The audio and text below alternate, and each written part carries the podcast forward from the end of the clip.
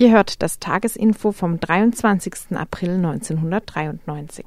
Wenn Mensch sich schon mal auf unserem Programmplan versucht hat, zurechtzufinden, dann wird Mensch äh, bemerken, dass äh, im Werktags bzw. montags bis freitags es zwei Schienen gibt. Die eine Schiene ist das Musikmagazin, ihr habt es eben gehört, am Mikrofon der legendäre Götz Adler und nun folgt eben die zweite Schiene, das Tagesinfo von Radio Dreieckland. Guten Abend, liebe Hörerinnen und Hörer. Äh, wir begrüßen euch gleich zu Anfang hier die Telefonnummer, die 31028 in, für ja in 0761 Freiburg natürlich, ne? Jo, nach wie vor. Nach wie vor. Und äh, vielleicht noch als zweiten Standard sagen wir auch gleich noch durch, wenn wir hier schon bei Standards, bei Zugriffsfähigen, bei dem sein sind, äh, was eben auch hier über Sender kommen muss.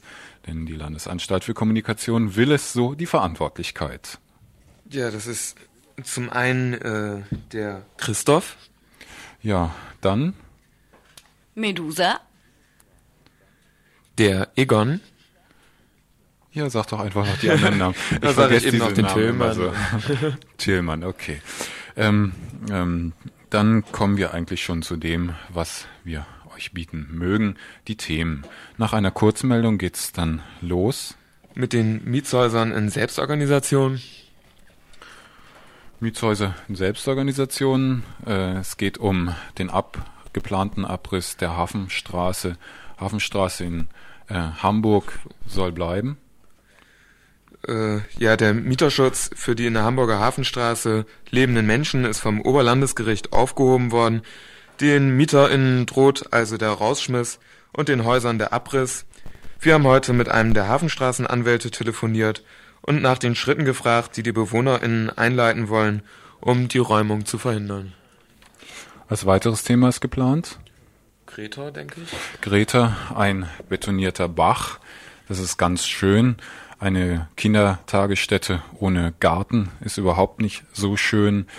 Dafür konnte heute das Rathaus nicht nur trauwütige Ehepaare, Ehepaare erleben, sondern auch eine fröhliche Schar von äh, Kindern. Dazu wird es einen Beitrag geben. Und ein weiterer Beitrag gleich noch aus dem Gelände sozusagen, nämlich aus dem Greta-Gelände. Ähm, es geht um eine Organisation, Mieterorganisation äh, in Selbst, Selbstinitiative. Da wird eine Informationsveranstaltung am Montag durchgeführt, was es damit auf sich hat, was für Punkte dort vorgestellt werden. Dazu auch ein, ja, ein Gespräch. Weiter gibt's dann was zum Tod von Präsident Ösal. Ja, Ösals Tod weckt verschiedene Gefühle und löst verschiedene Reaktionen aus den Menschen. Von Freudentränen bis zur Trauer, hahaha, ha, ha, ist alles vertreten. Der Bericht fasst Ösals Politik zusammen und stellt ein paar Hintergrundinformationen im historischen Ablauf der türkischen Politik dar. Dann gibt es etwas zur islamischen Bombe. Ja, Gefahr für den Weltfrieden oder auch nicht. Äh, das alles natürlich neben einer Praxis, nämlich der Praxis des ungenierten Waffenexportes seitens des Abendlandes, eben dieses Abendland und die Einschätzung der islamischen Bombe. Weiterhin wird es äh, was geben zum Tarifstreit zwischen den Gewerkschaften und den Arbeitgeberverbänden. Und zu guter Letzt beschäftigen wir uns dann auf vielerlei Art und Weise mit dem Tag der Erde. Soweit. Des Weiteren gibt es vorneweg eine Kurzmeldung.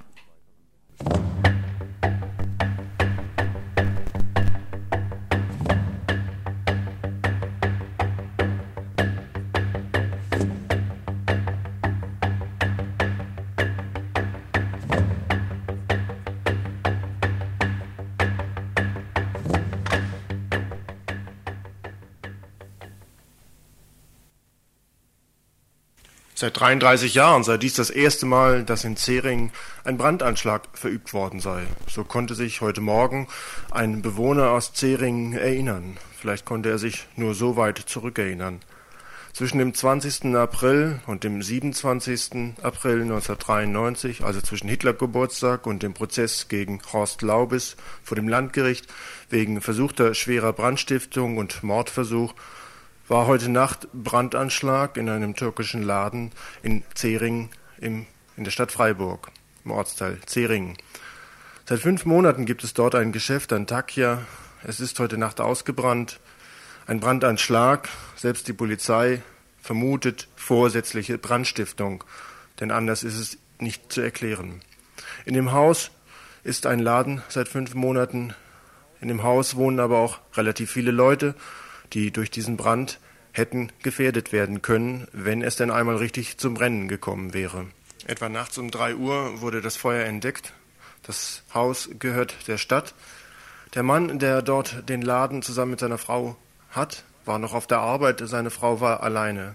Glücklicherweise konnte der Brand schnell gelöscht werden. Soweit zum nackten Sachverhalt dieser Entwicklung, soweit auch zunächst erstmal zu dem Hintergrund. Ein Punkt ist vielleicht doch noch erwähnenswert. Am Vormittag nach dem Brand kam eine Kindergruppe bei dem türkischen Inhaber des Ladens vorbei und brachte ihm Blumen und ein paar Zeichnungen, die die Kinder gemacht hatten, nachdem sie gehört hatten, dass in dem Geschäft in der Nacht zuvor ein Brand gelegt worden sei.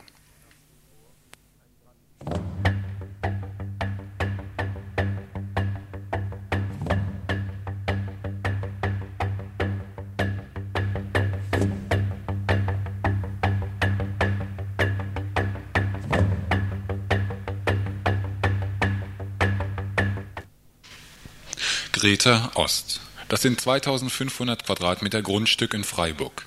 Innenstadtlage, benachbart zur neuen Industrie- und Handelskammer in der Nähe der die Großbaustellen der Bahnhofsachse und des Kongresszentrums KTS.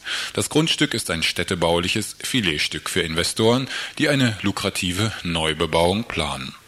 Kein Wunder also, dass sich die Stadt der Initiative Mietshäuser in Selbstorganisation sperrt. Kein Wunder also, dass die Stadt am liebsten das Gelände lukrativ verscheuern würde. Doch nicht die leicht nachzuvollziehenden Kapitalinteressen der Stadt Freiburg, sondern vielmehr die eher versteckten Tücken, die in der Organisation von genossenschaftlichen Projekten schlummern, stehen im Blickpunkt, wenn es um die Organisation der eigenen Struktur geht. Dazu bedarf es scheinbar eines bisher wenig beachteten Kniffs. Stefan von der Mietshäuser Selbstorganisation erklärt Umfang, Sinn und Struktur der Organisation. Das ist ein projektübergreifender Zusammenschluss von selbstorganisierten Hausprojekten. Es gibt bis jetzt noch nicht viele. Das eine ist die Greta Maschinenhalle. Das nächste ist eben Greta Ost. Ein drittes Projekt, das war mal die Moltke Straße 28, das hat nicht hingehauen, die wird jetzt abgerissen. Und wir wollen so einen Zusammenschluss installieren. Und eines der Hauptpunkte unserer Organisation wird sein, dass wir äh, gewisse Deformation von selbstorganisierten Projekten eben verhindern wollen. Das heißt, wenn wir jetzt äh, eine Öffentlichkeitsarbeit machen zur Unterstützung von Greta Ost, dass das durchgesetzt wird der Stadt gegenüber, wir wollen ja nicht, dass das ein Investor kriegt, weil das halt eben teure Mieten, Raussanierungen alles bedeuten würde, dann wollen wir, dass diese Zielsetzung auf Dauer also dass dieses Projekt auf Dauer sich an diese Zielsetzung hält. Wir wollen also nicht, dass in 10 oder 15 Jahren, wenn zum Beispiel äh, ein Teil der Kredite abbezahlt sind und dann die Bodenpreissteigerungen, wer weiß wie hoch sind, dass dann die Leute vom Projektverein auf die Idee kommen, sagen, okay, das Ding war mal 2 Millionen Mark zur Finanzierung wert, die sind reingesteckt worden. Das Ganze ist jetzt 5 Millionen Mark wert. Eine Million Mark Schulden haben wir noch. Wir verscheuern das Ganze und machen 4 Millionen Mark netto Reibach. Genau sowas wollen wir verhindern. Und dazu bedarf es einer geeigneten Struktur. Noch einmal Stefan. Wir wollen eigentlich dieses Eigentumsrecht, was ein uneingeschränktes Eigentumsrecht bedeutet, also die Verfügung über ein Haus, die wollen wir aufspalten. Es ist nach wie vor so, dass über das Haus als solches, also als marxistisch heißt es dann der Gebrauchswert, über den sollen die Mieterinnen kollektiv die Verfügung haben. Also wenn das Haus nicht verkauft wird oder so Sachen passieren, ist es wie bei jedem genossenschaftlichen oder selbstorganisierten Hausprojekt. Da gibt es dann eine Projektversammlung, Hausversammlung, wo Entscheidungen getroffen werden, wo entschieden wird, wer einzieht, wie hoch die Mieten sind und so weiter. Das ist total in Ordnung. Der Teil, des Verfügungsrechtes, den das Eigentumsrecht beinhaltet, der soll auch beim Projekt bei, den, bei denen, die im Haus wohnen, bleiben.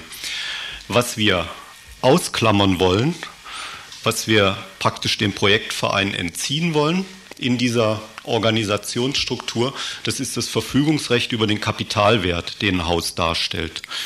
Und wir sind von den Erfahrungen, also in anderen Städten oder über die Jahrzehnte kann man zurückgehen, man kann es nicht dabei belassen, dass man in der Gründungsphase eines so eines Hausprojektes halt sagt, wir sind nicht so drauf, das interessiert uns nicht mit dem Kapitalwert, wir regeln das selber. Es ist einfach als Möglichkeit da und es gibt Geschäftsführung. Es kann durchaus sein, also deine Demokratiegeschichte hin oder her, dass eben auch ein Kollektiveigentümer und Genossenschaften sind sehr oft ein Beispiel dafür, dass Kollektiveigentümer in kapitalistische Formen deformiert werden oder transformieren. Es gibt da also Exkurs, Genossenschaftsbewegung 1896, eine Arbeit von einem gewissen Oppenheimer, das ist ein Standardwerk über solche Sachen. Und der hat festgestellt, Produktionsgenossenschaften hören einfach auf, Genossenschaften zu sein. Auf zwei Arten. Entweder sie sind nicht erfolgreich, sie können sich nicht am Markt behaupten, dann gehen sie ein. Und wenn sie sich behaupten, erfolgreich sind, Kapital akkumulieren, dann ist spätestens zwei oder drei Generationen nach der Pioniergeneration die Versuchung so groß, dass das Ganze versilbert wird. Wir wollen diese beiden Funktionen des Eigentums oder Eigenschaften des Eigentums eben Verfügung über den Gebrauchswert auf der einen Seite, der soll bei dem Projektverein liegen. Die Verfügung über den Kapitalwert soll bei einer externen Organisation liegen. Ich nenne die mal Kontrollorganisation, hört sich blöde an, das ist so ein Arbeitstitel, aber ein besseres Wort haben wir bisher noch nicht. Ähm, und diese beiden sollen wieder in einer Gesellschaft zusammengefasst werden.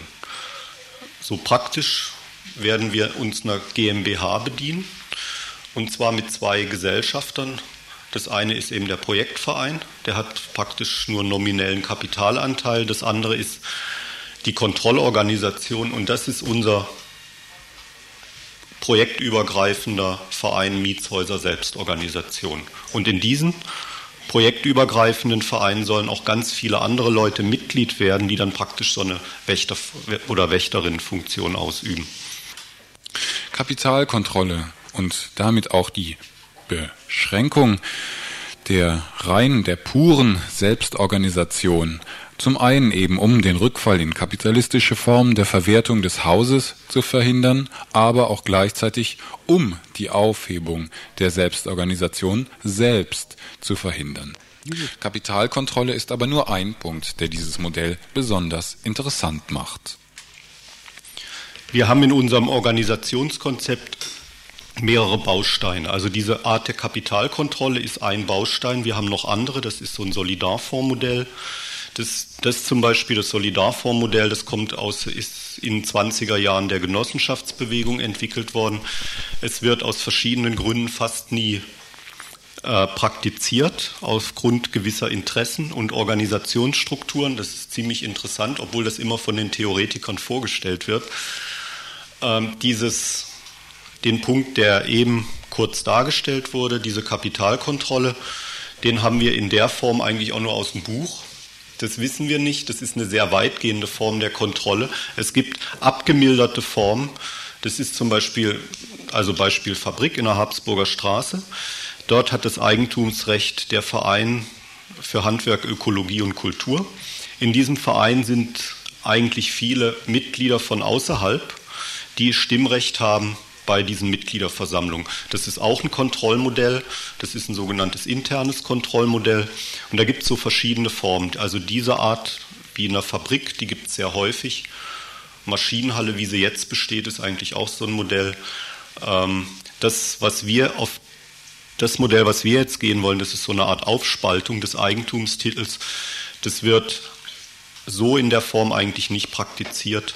Äh, ein Stück weit ist zum Beispiel die Radio-Dreieckland-Geschichte ist auch äh, so eine Art Konstruktion, nicht ganz in der Form, das ist den meisten Leuten nicht bewusst. Da handelt es sich auch um eine GmbH, eine Radio Dreieckland Betriebs GmbH und die hat aber als Gesellschafter, quasi Eigentümer, dann einen Förderverein, also Freundeskreis Radio Dreieckland, die diesen Eigentumstitel eigentlich verwalten. Und so eine ähnliche Konstruktion nur mit zwei solchen Gesellschaftern, dem Projektverein und der Kontrollorganisation, das wollen wir praktizieren. Also Mietshäuser Selbstorganisation. Nicht nur die Greta Mietshäuser sind im Visier.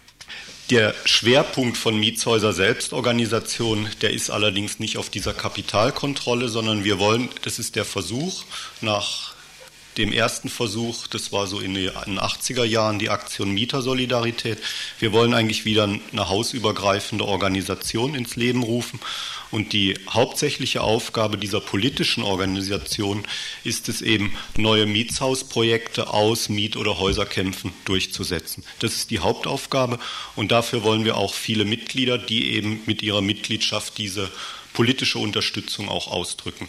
Die Kapitalkontrolle ist eigentlich eine notwendige Konsequenz, wenn man unsere Zielsetzung ernst nimmt, eben, dass das dauerhaft einer kapitalistischen Verwertung entzogen werden soll. Also heraus zum 26. April um 20 Uhr im Strandcafé in der Adlerstraße 12. Ihr hört das Tagesinfo vom 23. April 1993.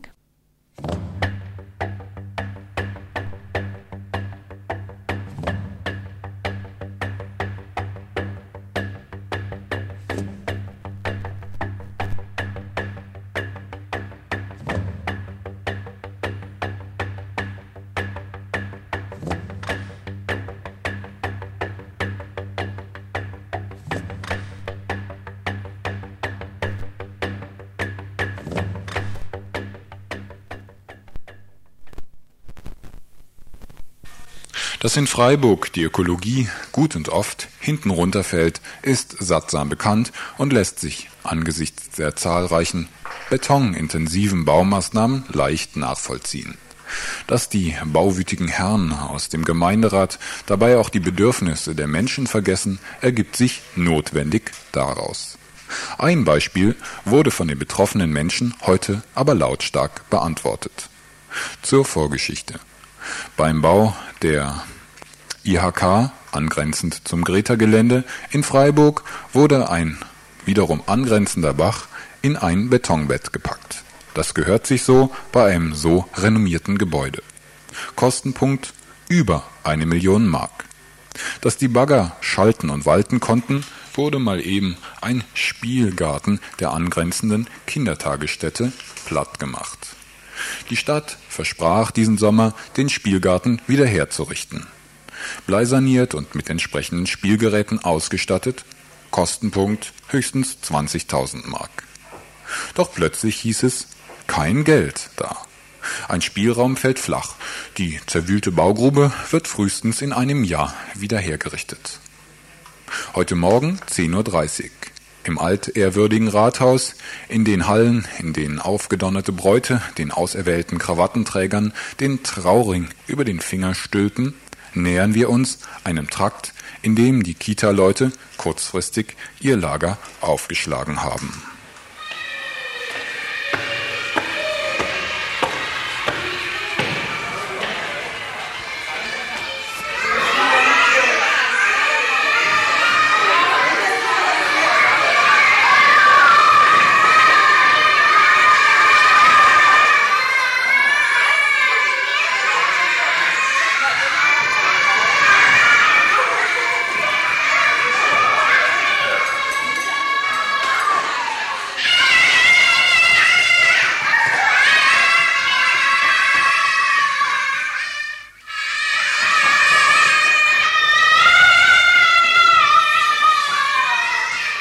Das Rathaus mitten in der Innenstadt ist jetzt hier zur Kita umfunktioniert worden, Kindertagesstätte, oder äh, bedeutet das hier gerade nur eine leichte Verjüngung der, äh, der Gedanken äh, in diesen knöchernen Gebäuden? Ja, leider wohl nicht. Das ist keine Verjüngung hier der Rathausbewohner, aber äh, was sicherlich äh, eindeutig eindringlich wird durch äh, die Geräusche hier von den Kindern, dass man so keine Kita führen kann, wenn im Sommer draußen das Wetter, die Sonne scheint und das Wetter schön ist und man keinen Garten hat. Deswegen äh, fordern wir hier sowohl von Sozial- und Jugendamt, die verschlammt haben, die Gelder einzustellen für die Wiederherstellung des Gartens, der vernichtet worden ist, als auch vom ähm, Gartenamt sofort zu, zu beginnen mit dieser Wiederherstellung, jetzt am Montag sofort die Arbeiter zu schicken. Es ist sonst alles fertig, die Firma ist ermittelt, die Spielgeräte sind bestellt, es ist eigentlich alles fertig, man müsste nur anfangen und äh, angeblich fehlen dafür Gelder. Es fehlen insgesamt angeblich 20.000 Mark und man muss sehen, dass der Gewerbebach, die Gewerbebachsanierung als solche von der Faulerstraße bis äh, zur Schnevlinstraße im Endeffekt 1,6 Millionen Mark macht und das sollen jetzt auf einmal diese 20.000 Mark nicht da sein. Das ist einfach lächerlich und deswegen sind wir hier, um mal zu zeigen, wie sich so eine Kita anhört, wenn äh, die Kinder nicht raus können. Du bist als Elternvertreterin gerade aus dem Verhandlungszimmer quasi rausgekommen. Was ist denn jetzt gerade Fakt? Wie geht es jetzt weiter? Ja, also Herr Kosse als Vertreter von Bürgermeister See hat uns bestätigt, die Stadt wisse jetzt seit 20 Minuten um die Dringlichkeit des Problems und sie wären sich der Dringlichkeit bewusst und würden auch alles dran setzen, um uns die Spielgeräte zu finanzieren. Das bedeutet, obwohl sie angeblich oder wahrscheinlich sicher Ausgabestopp haben, dass sie die Finanzierung gewährleisten wollen. Die Verhandlungen waren jetzt so weit, dass er uns zugesagt hat, am Montag mit verschiedenen Ämtern Kontakt aufzunehmen, den Antrag an den Bernauer zu schreiben, der als Stadtkämmerer das Geld freigeben muss und dass Dienstag der Antrag beim Herrn Bernauer läge. Und wie macht ihr jetzt weiter? Ja, wir haben jetzt soweit uns besprochen, dass wir bis Dienstag abwarten werden, am Dienstagmittag uns nochmal mit Herrn Bürgermeister See in Verbindung setzen und fragen wollen, ob die Unterschrift wirklich da ist, ob die Gelder freigelegt werden. Und sonst müssen wir halt wieder mal einen Besuch auf dem Rathaus machen und fragen, was mit unseren Spielgeräten und der Gartengestaltung ist. Oh, mehr weiß ich nicht.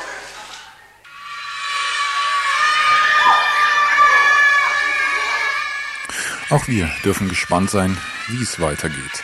Denn da die Herren im Rathaus scheinbar glauben, dass bei den Ozonwerten ein Kinderspielplatz überflüssig wird, da wird es ja wohl an der Zeit sein, eben diese Herren an eben diese Luft zu setzen.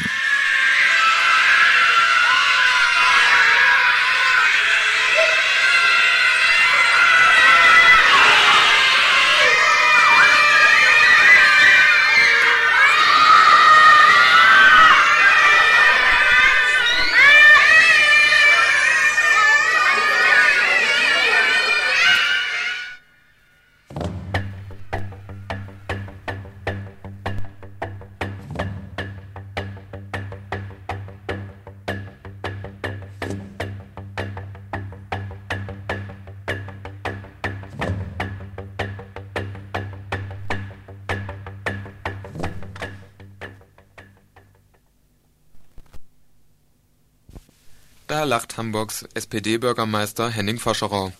Der Grund seiner Schadenfreude: Die Bewohnerinnen und Bewohner der Hafenstraße genießen angeblich keinen Kündigungsschutz mehr und sollen jetzt auf die Straße gesetzt werden. Weiter ist vorgesehen, dass die Häuser in der Hafenstraße abgerissen und durch Sozialwohnungen ersetzt werden.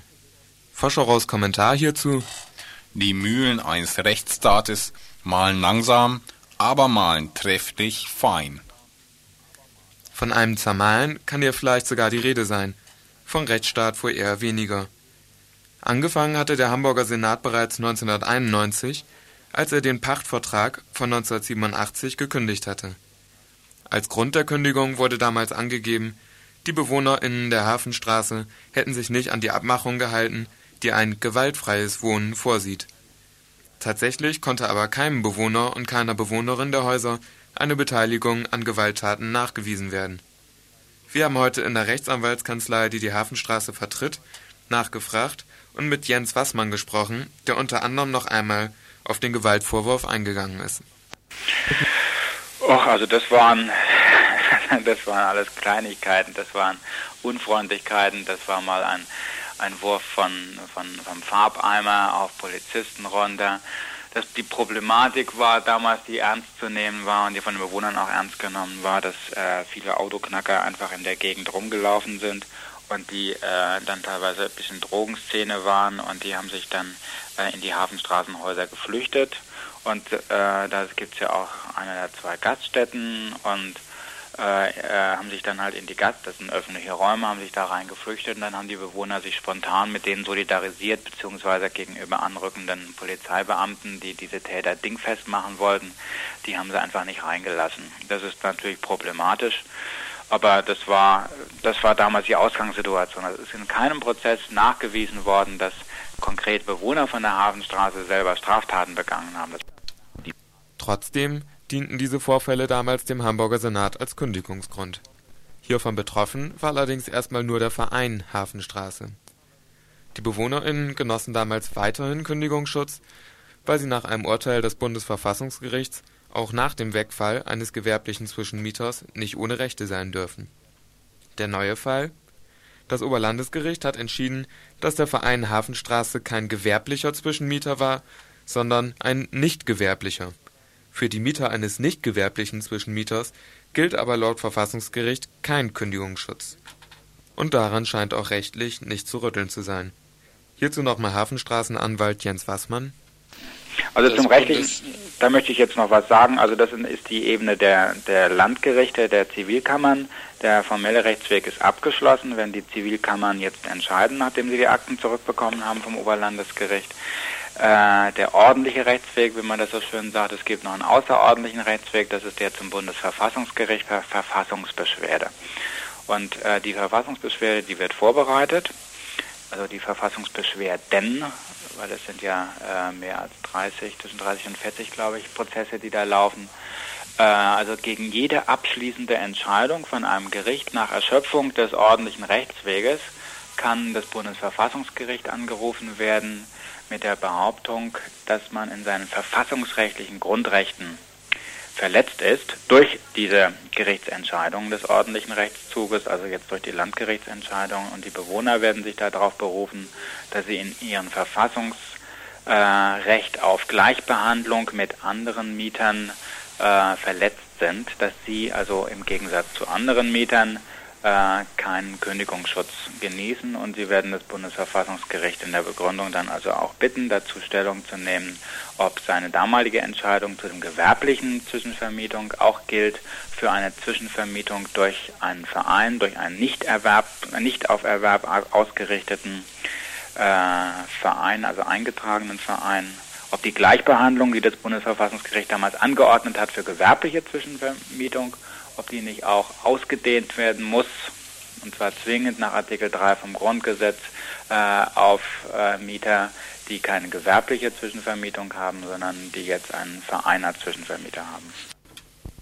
Die Chancen auf ein Durchkommen der Verfassungsbeschwerde schätzt Wassmann auf ungefähr 50 zu 50. Ja nicht das erste Mal, dass die Bundesverfassungsrichter aus Karlsruhe, die mit der Hamburger Politik und mit Hamburger gerichtlichen Gepflogenheiten und vor allem der in Hamburg etwas verqueren politischen Einschätzung von der Hafenstraße. Das hat sich politisch alles sehr festgefressen. Der Senat hat sich ja sehr festgelegt und will also das also unter, mit aller Gewalt durchziehen. Es ist jetzt nur die Frage, was die Mehrheit der Bevölkerung dazu meint. Äh, jedenfalls in dieser Hamburger Diskussion stecken natürlich dann und in Hamburger politischen Zwängen stecken die äh, Karlsruher Richter nicht drin, die Hamburger Richter natürlich stecken auch nicht direkt drin, aber die sind in diesem Klima, arbeiten sie hier und leben hier.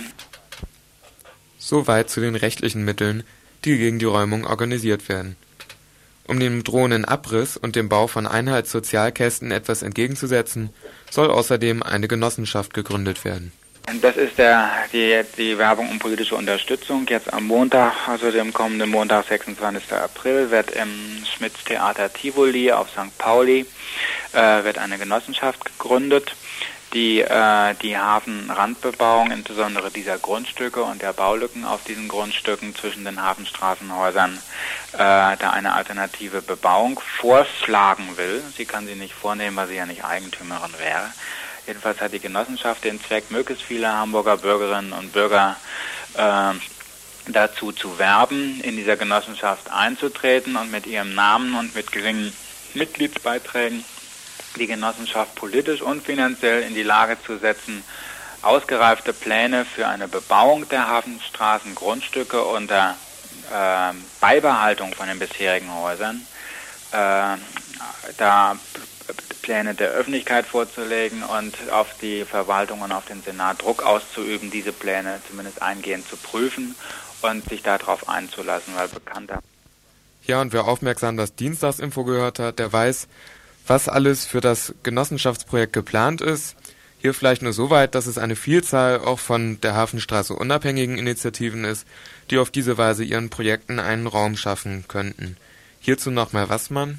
In der Genossenschaft ist gedacht, kulturelle Projekte und gewerbliche Projekte äh, für den Stadtteil äh, mit einzurichten und dafür Räume zur Verfügung zu stellen, zu errichten, äh, die dann äh, als Kleingewerbe oder Künstlerprojekte und so äh, dann natürlich äh, richtig, richtige Arbeitsplätze äh, da auch im nennenswerten Umfang schaffen.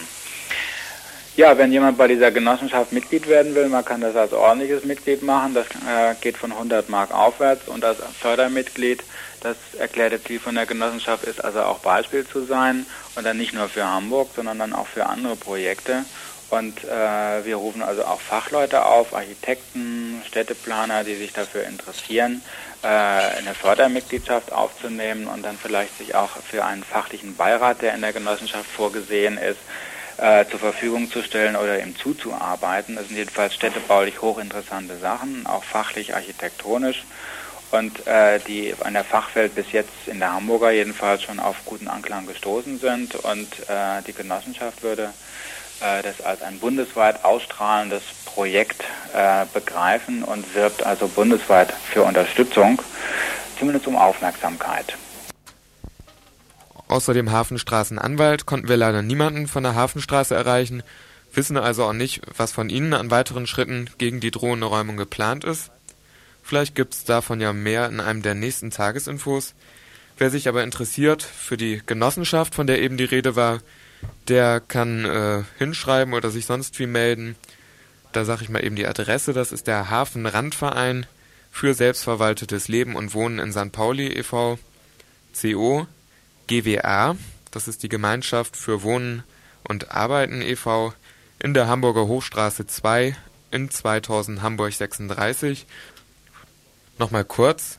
Hafenrandverein CO GWA in der Hamburger Hochstraße 2, 2000 Hamburg 36. Ihr hört das Tagesinfo vom 23. April 1993.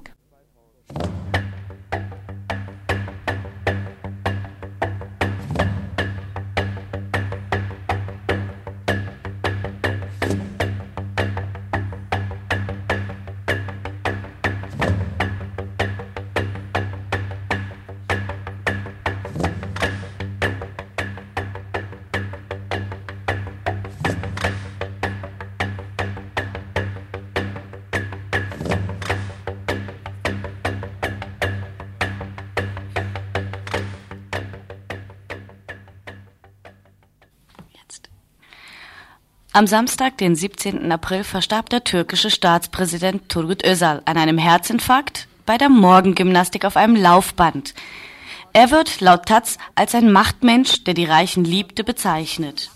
Politik war für ihn nur das Mittel, damit die Reichen Geschäfte machen können. Ein historischer Rückblick zeigt, dass das Land jedoch seit der Republiksgründung bzw. der pseudodemokratischen Regierungsgründung konstant Probleme mit der Wirtschaft hatte.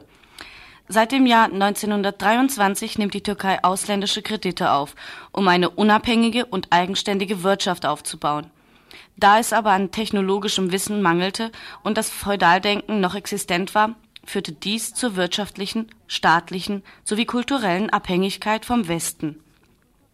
Firmen wie Coca-Cola vergeben heute Lizenzen und kassieren vom Gewinn aber auch Ausbeuter im Inland profitieren von dieser Rückständigkeit, vor allem die Wirtschafts- und Konzernbosse sowie die, die im Staatsapparat mitwirken. Die Türkei ist heute eines der hochverschuldetsten Staaten gegenüber dem Ausland, an vierter Stelle auf der Weltrangliste stehend. Selbst innerhalb des Landes ist die Verschuldung so hoch, dass zum Beispiel sogar Beamte nicht bezahlt werden können. Seit den 60er Jahren spürte man eine intensivere Entwicklung hinsichtlich der Sicherung der Macht von Konzernen. Sie haben seitdem einen stärkeren Einfluss auf die Gesetzgebung, die freie Preissetzung und die Privatisierung von staatlichen Betrieben. 1980 beginnt Turgut Özal seine politische Karriere im Schoße der Militärregierung als wirtschaftspolitischer Berater. Während dieser Zeit jagten die Soldaten in den Straßen Linke. Circa 500.000 wurden unter den Militärs verfolgt und verhaftet. Ängste und Hemmungen bestehen seither in der linken Widerstandsbewegung. Die juristische Unterstützung, die die Razzien der Bullen legitimiert, maximiert nur noch die Einschüchterung in der Bevölkerung. Ösal entwirft bei seinem Amtsantritt am 24. Januar 1980 einen Haushaltsplan. Darin sieht es so aus. Keine Lohnerhöhung bei den Arbeitern, Entrechtung der Gewerkschaften, freie Preissetzung, freie Zinssätze, Streichung der Staatssubventionen, Konvertibilität der türkischen Lira, Ausweitung des Monopolkapitalismus, Liberalisierung des Außenhandelssystems. Laut Taz steht sein unaufhaltsamer Aufstieg für einen gewaltigen Transformationsprozess in der türkischen Gesellschaft.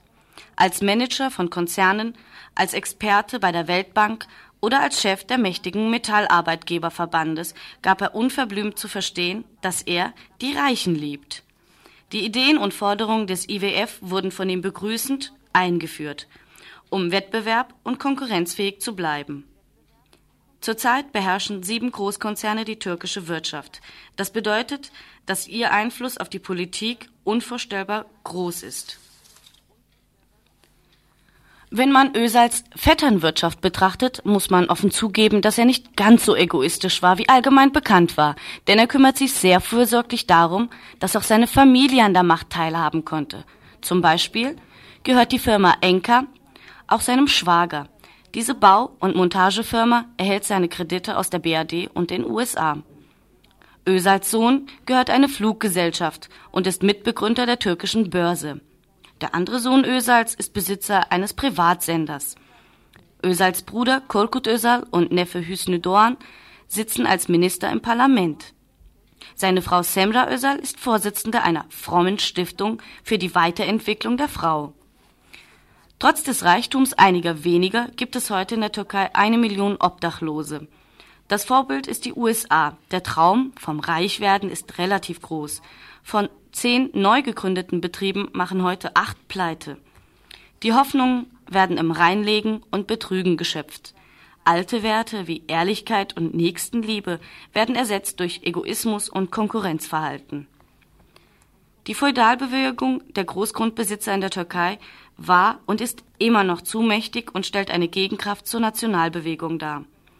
Aus diesem Grund kommt es nicht zur Säkularisierung, das heißt, Geistliche haben heute einen Beamtenstatus. Da der Imperialismus von dieser Rückständigkeit profitiert, werden auch in Zukunft wahrscheinlich Dörfer Moscheen haben, anstatt Schulen. Die Politik wird im Namen von Allah gemacht, das Handeln wird durch Allah legitimiert. Ein Sprichwort sagt, richte dich nie gegen deinen Brotgeber, womit jeglicher Widerstand erstickt wird. Das türkische Feudaldenken beinhaltet auch Sexismus, weshalb heute Frauen nicht gleichberechtigt sind und immer nach wie vor Objekte noch wie Objekte verkauft werden können. Das Patriarchatsdenken wird so nur noch unterstützt und gestärkt. Trotz der Kritik wurde Ösal von diversen ausländischen Politikern in Beileidstelegramm gerühmt. Und dazu ein paar Zitate. Bill Clinton bezeichnete ihn als Politiker mit Visionen. Richard von Weizsäcker formulierte, die Rückkehr zur Demokratie und die Bemühungen um wirtschaftliche Entwicklung werden stets mit seinem Namen verbunden bleiben. Selbst Kurdenführer Öcalan sprach sein Beileid aus, Özal habe Bedeutendes in der kurdischen Frage geleistet.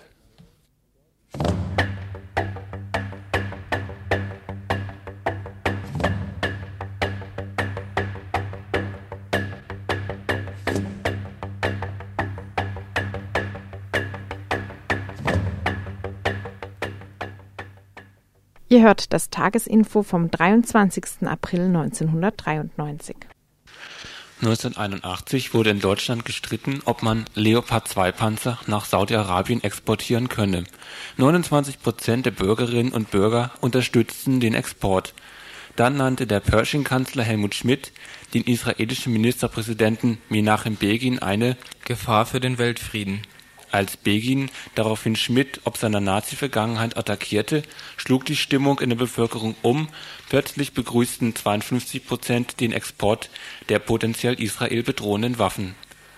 Nach außen hin erweckte die deutsche Politik den Eindruck, Israel freundlich zu sein. Doch die damalige Aussage des Staatsdenkers Helmut Schmidt ist nicht die skandalöse Entgleisung. Schließlich landete Israel in einer Hitliste unbeliebter Staaten auf dem miesesten Rang und diese Stimmung in der Bevölkerung will politisch genutzt werden.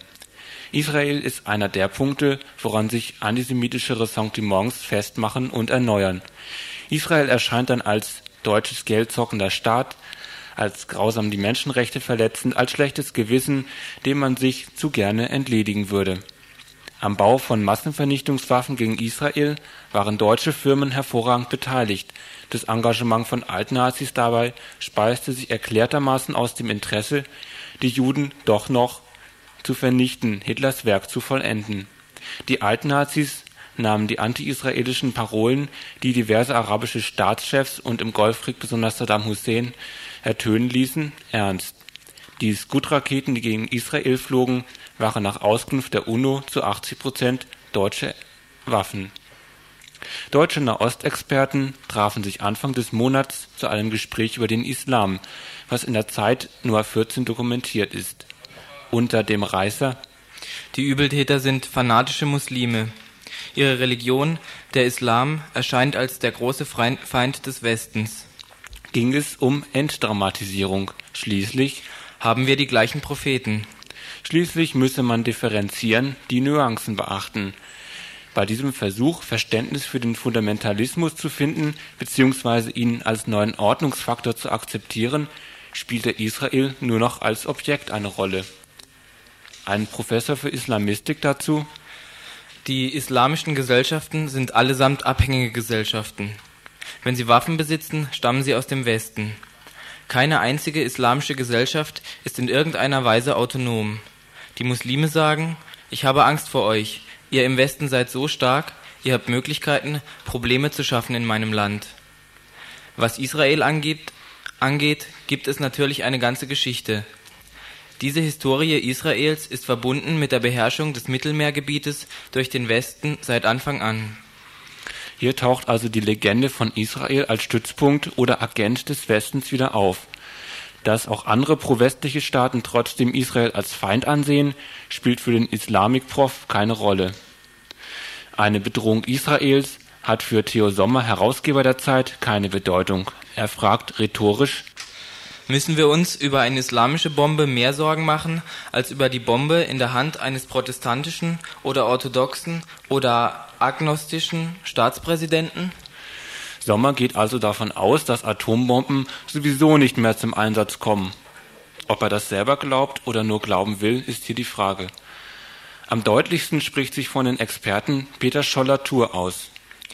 Wir sollten uns nicht in eine Frontstellung gegen den Islam manövrieren lassen. Warum ist denn die arabische Welt so ein Faszinosum? Wegen Israel natürlich. Dadurch entstehen die engen Verbindungen zu Amerika. Was dieses unklare Gestammel bedeutet, wird klar, wenn die islamische Bombe von Schollatur bedacht wird. Ich glaube, dass der Iran, der in absehbarer Zeit über Atomwaffen verfügen wird, durchaus Verantwortung beweisen wird. Die Gefahr geht aus von verantwortungslosen oder an den Abgrund gedrängten Politikern. Saddam Hussein hätte zweifellos die Atombombe eingesetzt. Von einer Verantwortung für Israel ist bei diesen Staatsdenkern nicht die Rede. Stattdessen wird die Gefahr geradezu verniedlicht. Das Fremde, das Faszinosum ist dagegen Israel mitschuldig an den Vernichtungsplänen gegen sich selbst. Diese antisemitischen Klischees in den Köpfen unserer Staatsdenker sollten denn doch zu denken geben. Mehr oder weniger bewussten Judenhass gibt es eben nicht nur bei Linken, sondern auch im Zentrum dieses Staates.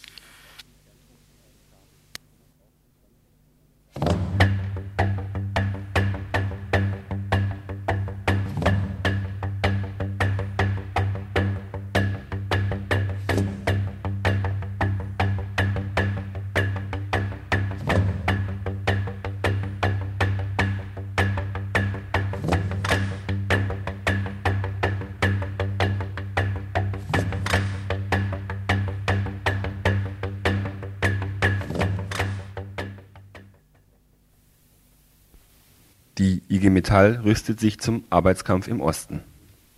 Die nächsten Schritte sind jetzt, dass eben äh, in der nächsten Woche die Urabstimmungen abschließend durchgeführt werden. Wir werden parallel dazu uns in Baden-Württemberg überlegen, wie wir diese äh, äh, Vorbereitungen zum Arbeitskampf unterstützt werden können. Es werden auch eine Reihe und von unseren Kolleginnen und Kollegen rüberfahren und bei der Urabstimmung behilflich sein.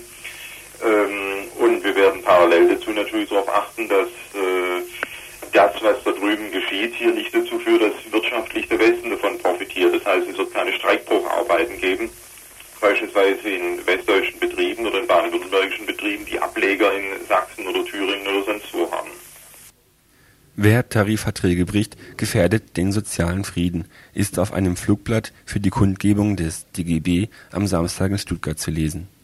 Verhandlungen mit den Arbeitgebern hält die IG Metall sogar für unseriös. Eine so komplizierte Lage wie derzeit im Metall-Tarifkonflikt könne mit unseriösen Partnern eben nicht gelöst werden.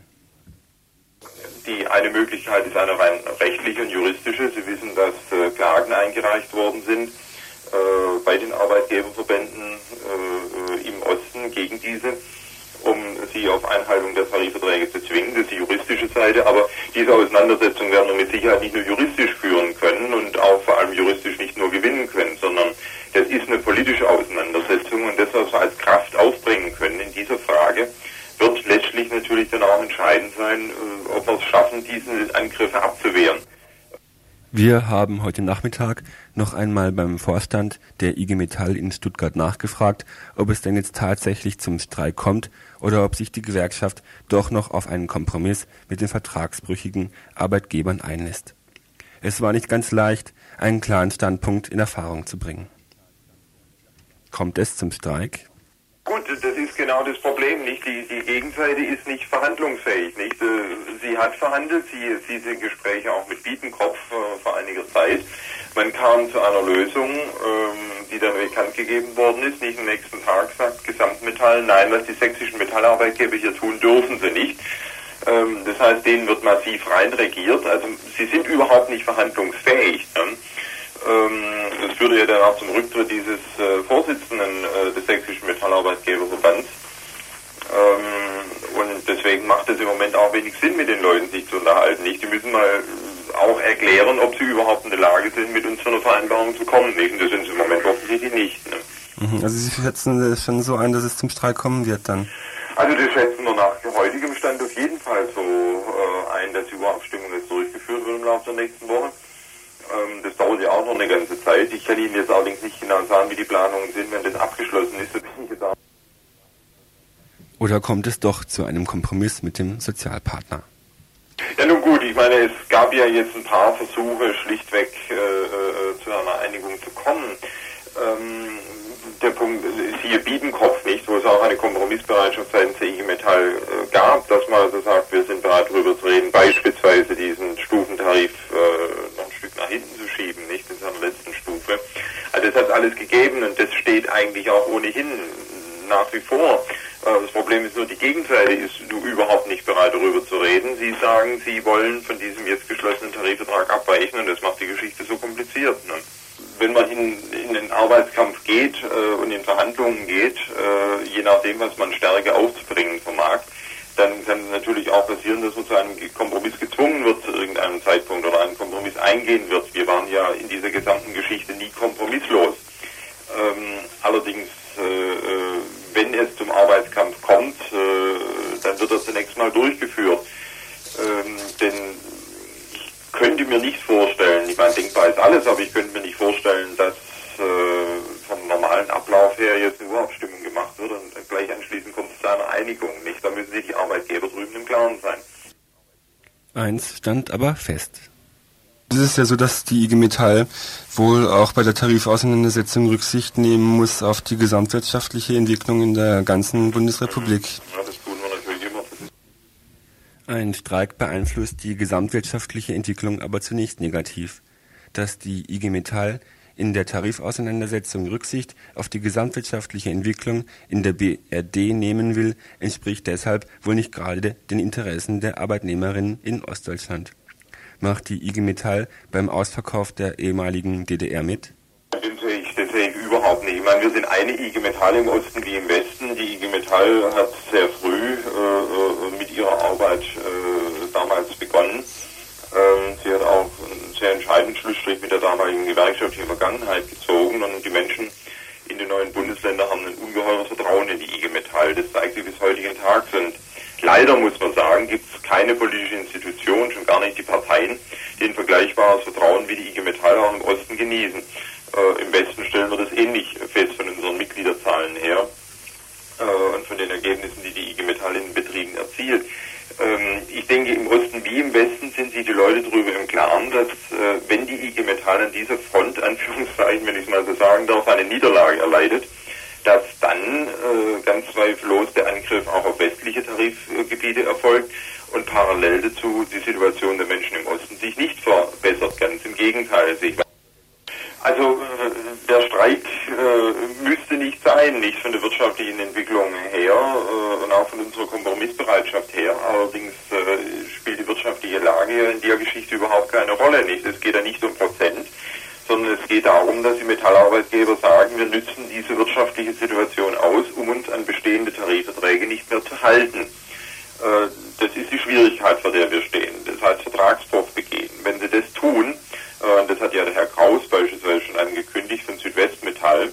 Wenn Sie das erfolgreich im Osten tun, dann wollen Sie dieses Modell hierher auf äh, die westdeutschen Tarifbezirke auch nach Baden-Württemberg übertragen. Insofern geht es ja nicht um 26 Prozent oder um 5 Prozent, es geht überhaupt nicht um Prozent, sondern es geht wirklich darum, wie Franz Steinkühler das auch gesagt hat, äh, dass in dem Land die Verhältnisse gründlich geändert werden sollen. ist ein sozialer Putsch, nicht? Genauso bewerten wir dieses und da muss man sicherlich eine entscheidende Antwort darauf finden können. Tja. In, in den Arbeitskampf geht äh, und in Verhandlungen geht, äh, je nachdem, was man Stärke aufzubringen vermag, dann kann es natürlich auch passieren, dass man zu einem Kompromiss gezwungen wird zu irgendeinem Zeitpunkt oder einen Kompromiss eingehen wird. Wir waren ja in dieser gesamten Geschichte nie kompromisslos.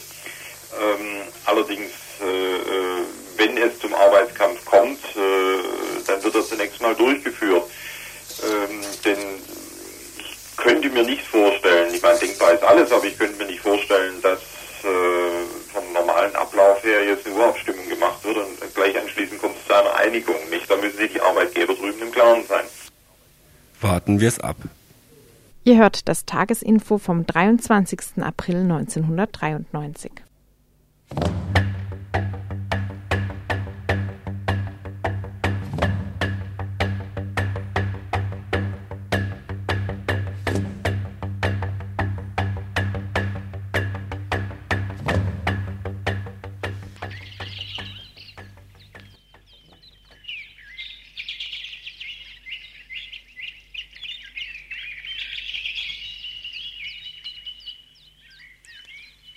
Grundrechte der Erde. Zehn Artikel, die vor drei Jahren in Freiburg proklamiert wurden, bilden in diesem Jahr bundesweit das Motto des Tages der Erde, der gestern begangen wurde. Artikel 4 beispielsweise stellt affirmativ fest, die Erde darf nicht mit Giftstoffen gefoltert, mit Waffen und Viren, Giftgasen misshandelt werden oder mit Atommüll und Atomexplosionen vergewaltigt werden. Morgen und übermorgen veranstaltet ein mehr als 20 Gruppen umfassendes Bündnis zum Tag der Erde zwei Aktionstage. Auf dem Augustinerplatz findet am Samstag zwischen 10 und 14 Uhr ein Infomarkt statt. Um 12 Uhr beginnt auf dem Rathausplatz eine Demo gegen die B31 Ost neu. Zu einem Fest auf dem Gelände der ehemaligen Vauban-Kaserne laden die Veranstalterinnen und Veranstalter am Sonntag zwischen 14 und 19 Uhr ein auf dem auch eine Ideenwerkstatt Praktische Schritte zu den Grundrechten der Erde stattfinden soll. Internationale Musik, die den Namen wirklich verdient, wird auch geboten. Soweit so nett. Aber das wirklich Spannende an dieser Veranstaltung ist, dass nach längerer Zeit endlich mal wieder der Versuch unternommen wird, die Verbindung von lokalem Handeln und globaler Sicht zu probieren. Das Aktionsbündnis gegen die B31 Ost neu stellt seine Demo ausdrücklich in den Zusammenhang mit dem Tag der Erde. Am Sonntag wird es eine Pflanzaktion für Kolumbien geben. Gewächse, die in unseren Breiten gedeihen, können gegen eine Spende erworben werden. Das so gesammelte Geld kommt mittellosen kolumbianischen Familien zugute. Sie wollen von dem Geld Land kaufen, das dann aufgeforstet werden soll.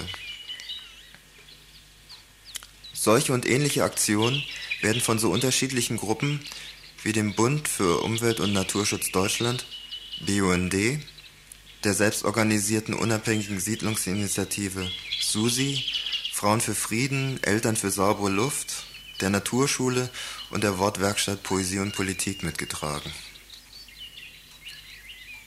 Wie man hört, will das Bündnis zum Tag der Erde auch in weiterer Zukunft gemeinsame Ziele verfolgen. Auf dass jeder Tag ein Tag der Erde werde. Da leuchtet ja beinahe so etwas wie Ökologiebewegung auf. Mal sehen, was draus wird. Am Samstag kann sich jede und jeder ab 10 Uhr auf dem Augustinerplatz und um 12 Uhr auf dem Rathausplatz davon selbst ein Bild machen, wie der momentane Stand ist. Für das Fest am Sonntag kann Frau Mann sich nur gutes Wetter wünschen.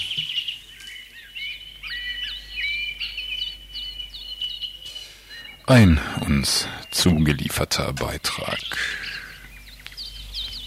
Und hier ein uns nicht zugelieferter Beitrag. Der Tag der Erde. So weit, so gut.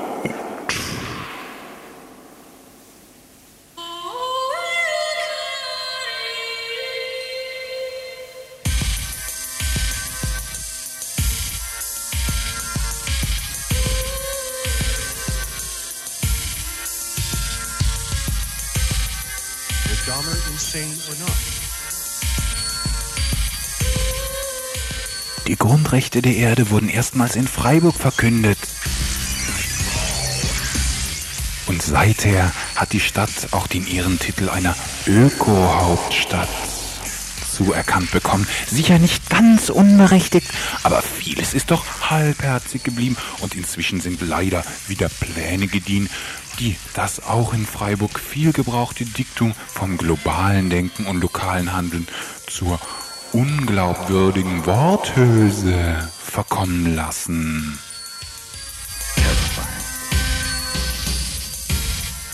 Riesige Autoabstellplätze im Innenstadtbereich. Eine Autobahn mitten durch die schönsten Teile, die schönsten Teile der Stadt, die schönsten Teile. Oh, auch die Region bleibt weiterhin bedroht.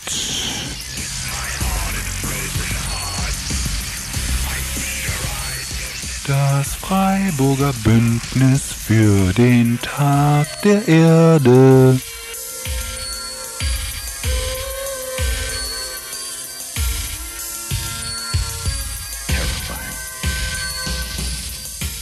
Der Aufruf! Das Seminar. Das Motto. Die Grundrechte der Erde. Artikel 1. Die Würde der Erde ist unantastbar.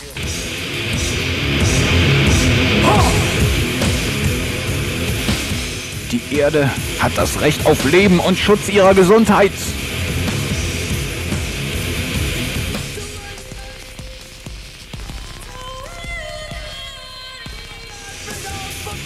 Jede Form von Ausbeutung, Leibeigenschaft und Erniedrigung ist verboten.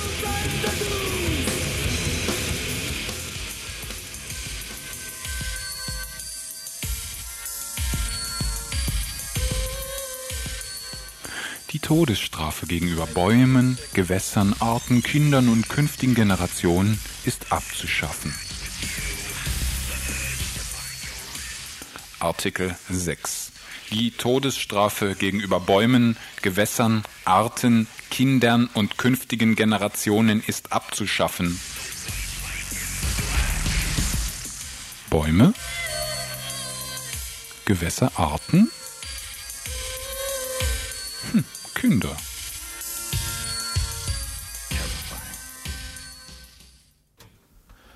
Ende gut, alles gut, ihr habt's überlebt, hinter euch, das war's, das Tagesinfo von Radio Dreieckland.